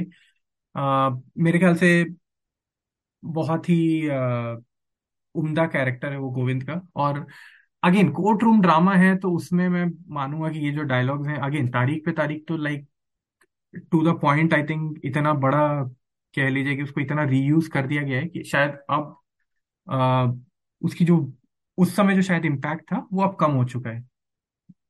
बट अमरीश पुरी कितना कॉमिकल है। मुझे लगता है कि वो चड्डा का कैरेक्टर उन्होंने सही प्ले किया है। मुझे बिकॉज़ एज ए सेड कि वो थोड़ा सा डिफरेंट एकदम कैरेक्टर प्ले कर रहे हैं। वहाँ पे वो बलवंत राय और जो आपने ठकराल की बात करी वैसा नहीं है। तो जो उनका अगेन फेस ऑफ़ है वहाँ पे जो कि अगेन मेमोरेबल है दोनों का सनी देओल और अमरीश पुरी का अ, जो वो बारिश में जाते हैं और फिर वो कहते हैं कि चट तो वो आई थिंक वो डायलॉग्स वैसे लिखे गए हैं थोड़े से कि बिल्कुल जो आप कह रहे हैं पॉपकॉर्न नहीं जब वो हार्ट अटैक भी फेक करते हैं तो आई थिंक मेरे हिसाब से वो कमज़ोरी हाँ वो तो बिल्कुल हाँ हाँ। वो तो थोड़ा अजीब अगर लगता वो सीरियस होते वो तो नहीं वो तो देखो लिखावट की बात है अमरीश पुरी ने तो काम ठीक ही किया है बल्कि ज़्यादातर उनका भी उनका भी जो उनकी फ्लोर है वो बहुत हाई है क्योंकि वो अच्छे अदाकार हैं राइट उनके एवरेज रोल भी वो ज़्यादातर वो डिलीवर करते हैं। पर जब आप एक अच्छी फ़िल्म को मुकम्मल फ़िल्म को मेरा नज़रिया है, जब आप उसको ग्रेड कर रहे हैं एज अ फ़ैन दोबारा, जो आपको तो मैं तो ऑनेस्ट हूँ कि भाई 93 में दामिनी बहुत पसंद आई थी। और मैंने अमेरिका में आके भी एक दो बार शायद देखी होगी, क्योंकि मेरी कज़न के पास इंडियन स्टोर था तो हम वहाँ से वीएचएस और डीवीडीज बहुत लाते थे घर। बट अब जब मैंने दोबारा देखी है तो वही एज वाली बात आ गई, जैसे हमने अर्जुन में थोड़ी गलतियाँ निकाली, मैंने थोड़ी घायल में तुम्हारे से सहमत हूँ, जो तीस चालीस मिनट हैं तो वैसे ही मुझे चड्डा स्टैंड आउट हुए। अब तो वो तो आपकी बात सही है वो एक आध हार्ट अटैक वगैरह वो तो थोड़ा सा सी ओवर ड्रामा वो नहीं है बट ही हम दीवार में कितनी गलतियाँ निकालते हैं। दीवार तो और भी पुरानी फ़िल्म है चाहे हमारा बायस है वहाँ पे शायद थोड़ा। हाँ हाँ।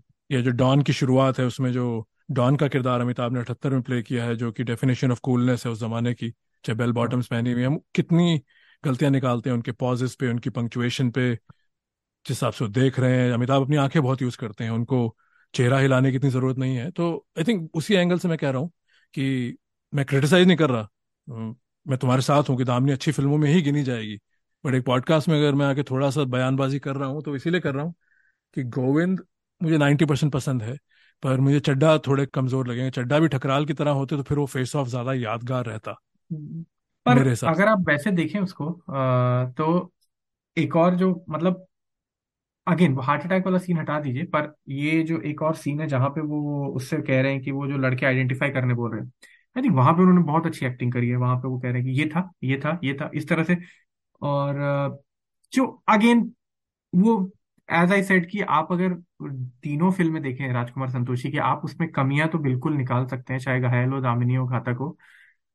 इवन घायल में मैं जैसे कह रहा था आपको कि अगर वो आप उनका जो कैरेक्टर देखे, जो कॉमिकल वो एंगल उन्होंने उस वो आई थिंक आपको पुट ऑफ़ करेगा आज की तारीख में, जो उनका सेक्रेटरी है है ना? वो बार बार वो कॉमिक करने के लाइक वो मूवी की पेस एक जो पल्स चल रही है, वो अलग चल रही है। और वहाँ पे वो आके वो कॉमिक सीन्स आ जा रहे हैं कि वो उससे, उस तरह से बात कर रहे हैं, अमरीश पुरी भी, और वो भी कॉमेडी करने की कोशिश कर रहे हैं। तो वो सब तो कमियाँ बिल्कुल हैं मतलब हर फ़िल्म में, दामिनी में आई वुड से कि फ़र्स्ट हाफ़ तो शायद अब लोगों को याद भी नहीं होगा। आप कौन, हम हम में से शायद मैं भी शायद अब देखता हूँ तो शायद सेकेंड हाफ़ ही देखता हूँ। फ़र्स्ट हाफ़ तो देखता भी नहीं हूँ। तो उस वे में तो दामिनी बिल्कुल वीक फ़िल्म है कि फ़र्स्ट हाफ़ याद भी नहीं होगा लोगों को कि क्या हो रहा है, वो गाने जो हैं मुझे शादी के लिए जा रहे हैं। लाइक इट्स जस्ट लाइक कि वो फिलर है बट हाँ सेकेंड हाफ़ देखने में बड़ा मज़ा आता है कि और और और स्पेशली मीनाक्षी शेषाद्री ने भी जो वो आई थिंक जो मेंटली अनस्टेबल बंदी का जब उन्हें भेज दिया जाता है तो वहाँ पे रोल अच्छा किया है। तो बिल्कुल मैं, वहाँ पे मैं भी आपसे एग्री कर रहा हूँ कि वो तो है, कमियाँ तो हैं उसमें। बिल्कुल, अमरीश पुरी ने शायद थोड़ा सा ओवर भी किया है जो जिस तरह की वो एक्टिंग कर रहे हैं।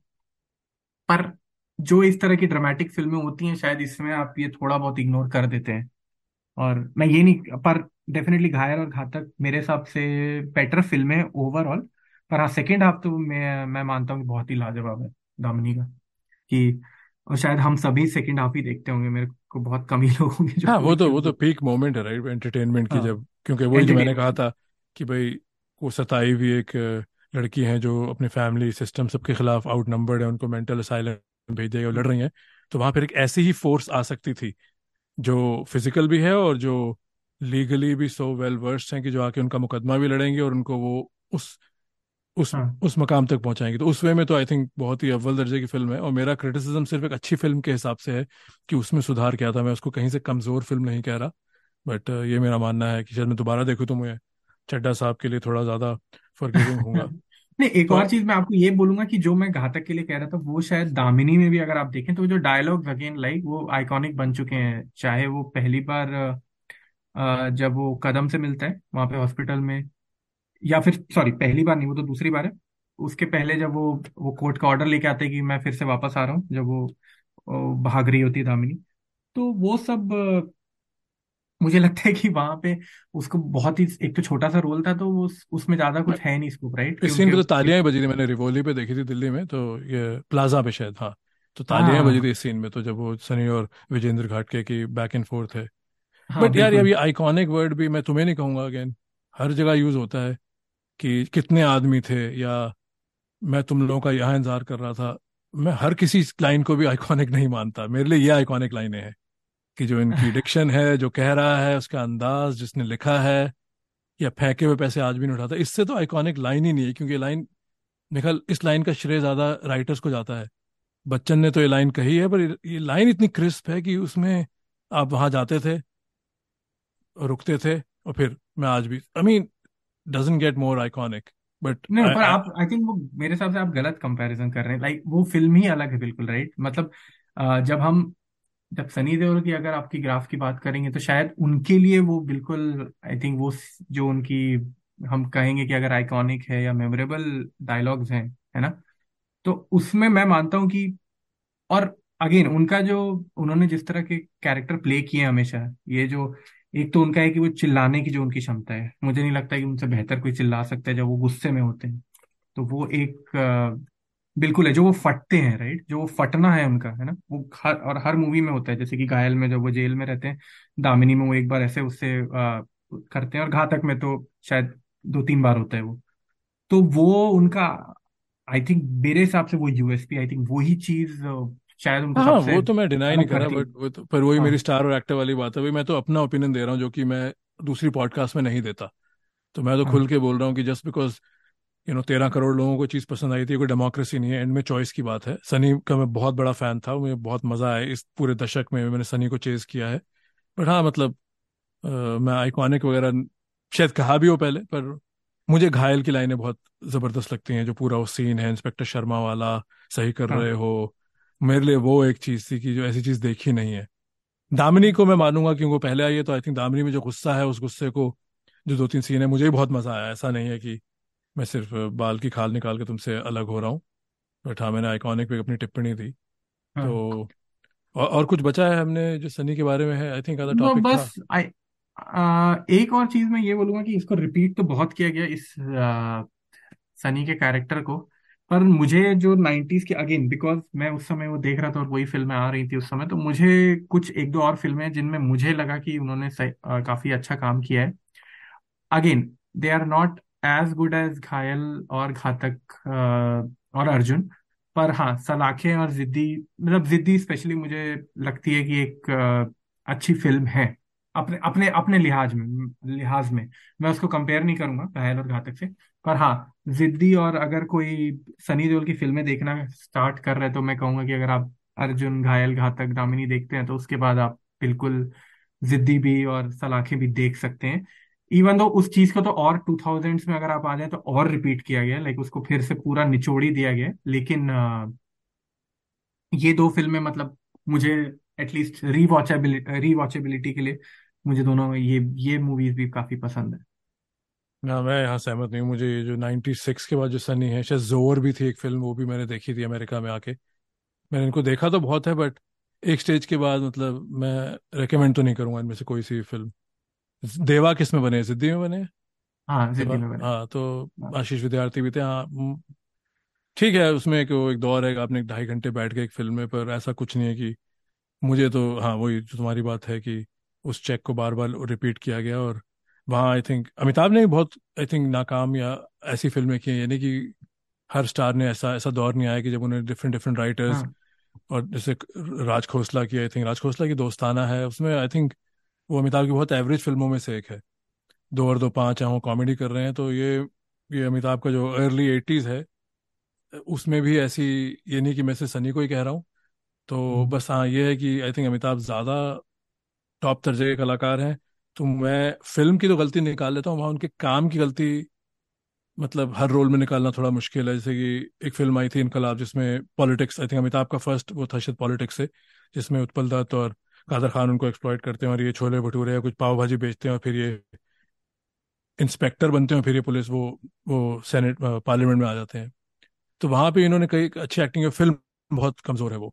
एन टी रामाराव की फ़िल्म थी बट आई थिंक हाँ तो सनी का मैं वही पॉइंट लूँगा। अगर कोई सनी का चाहने वाला सुन रहा मुझे सनी बहुत पसंद है और पसंद थे तो आई थिंक मैं ये कहूँगा उनकी पीक जो है, जो मैंने हमेशा कहा है कि आमिर खान और डिनीरो हो, वो एक यंग एज की फ़ौरन तीन चार साल बाद के बाद जो एक पीक आती है। उसके बाद एक्टिंग ये कला ही ऐसी है कि भाई आप एक ह्यूमन इमोशन को बार बार एक बोतल में बंद करके लोगों को ला रहे हैं। कई बार वो चीज़ पसंद आएगी, कई बार नहीं आएगी। रिपीटेबिलिटी तो एक फीचर है, बग नहीं है, वो तो होगा।